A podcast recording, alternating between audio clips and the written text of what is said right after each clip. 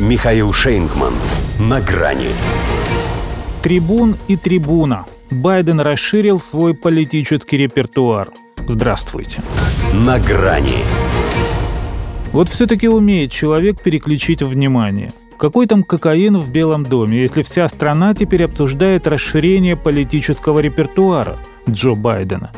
Потому что теряться на сцене, здороваться с воздухом, хоть и классика жанра, но уже пройденный этап – да, залы по-прежнему принимают эти трюки на ура, но новая предвыборная кампания требует свежих реприз и более ударных аргументов.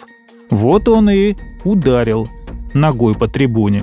Сначала пару раз приложился с носка, затем повернулся к аудитории спиной и с чувством повторил это еще разок, под иным углом. И чтобы никто не подумал грешным делом, будто он забыл, что находится в присутственном месте, дал понять, что в порядке у него не только опорно-двигательный аппарат, но и голова. Если вам интересно, что я пинаю, то я пинаю трибуну. Она не работает. Все по полочкам разложил президент США своим сторонникам на митинге в Южной Каролине.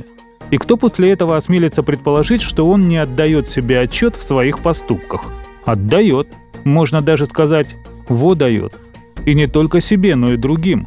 Тем неразумным, что могли решить, что он там бьет баклуши или чего доброго вообще груши околачивает, и совсем не ногой. Пришлось разжевать. А кто будет спорить с тем, что сама по себе трибуна действительно не работает? Деревянная, пустая, бездушная субстанция. Стендап свой он, правда, немного не дожал.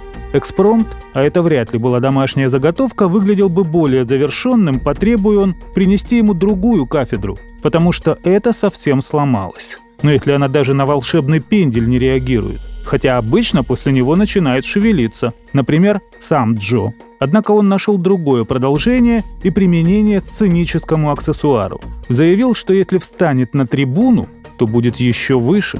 Вспомнил поди счастливое детство, стихи на табуретке, подарки от Санты.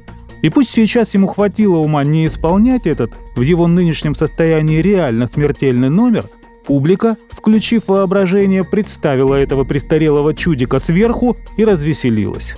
А ведь ей не смеяться надо было, а искренне радоваться тому, что у президента Соединенных Штатов, претендующего на второй срок, все в порядке с логическим построением. А вот с душевным равновесием, похоже, полный швах, если срывает зло на неодушевленном предмете. С другой стороны, не на журналистах же, которые достали уже вопросами про Кокс и Хантера тому же, может, его не оставляет в покое тот злосчастный мешок с песком, которому он вчистую продул на вручении дипломов в Академии ВВС США. Вот и попытался отыграться хоть на чем-то. Пусть не победил, зато устоял. При том, что соперники были достойны друг друга. Он хоть и трибун, а сам что трибуна. Деревянный, пустой, бездушный. И уже даже после пинка не всегда работает. Но за ним по-прежнему так удобно стоять. Вот поэтому те, что им пользуются, и не признают, что этот сломался. Надо нести другого. До свидания.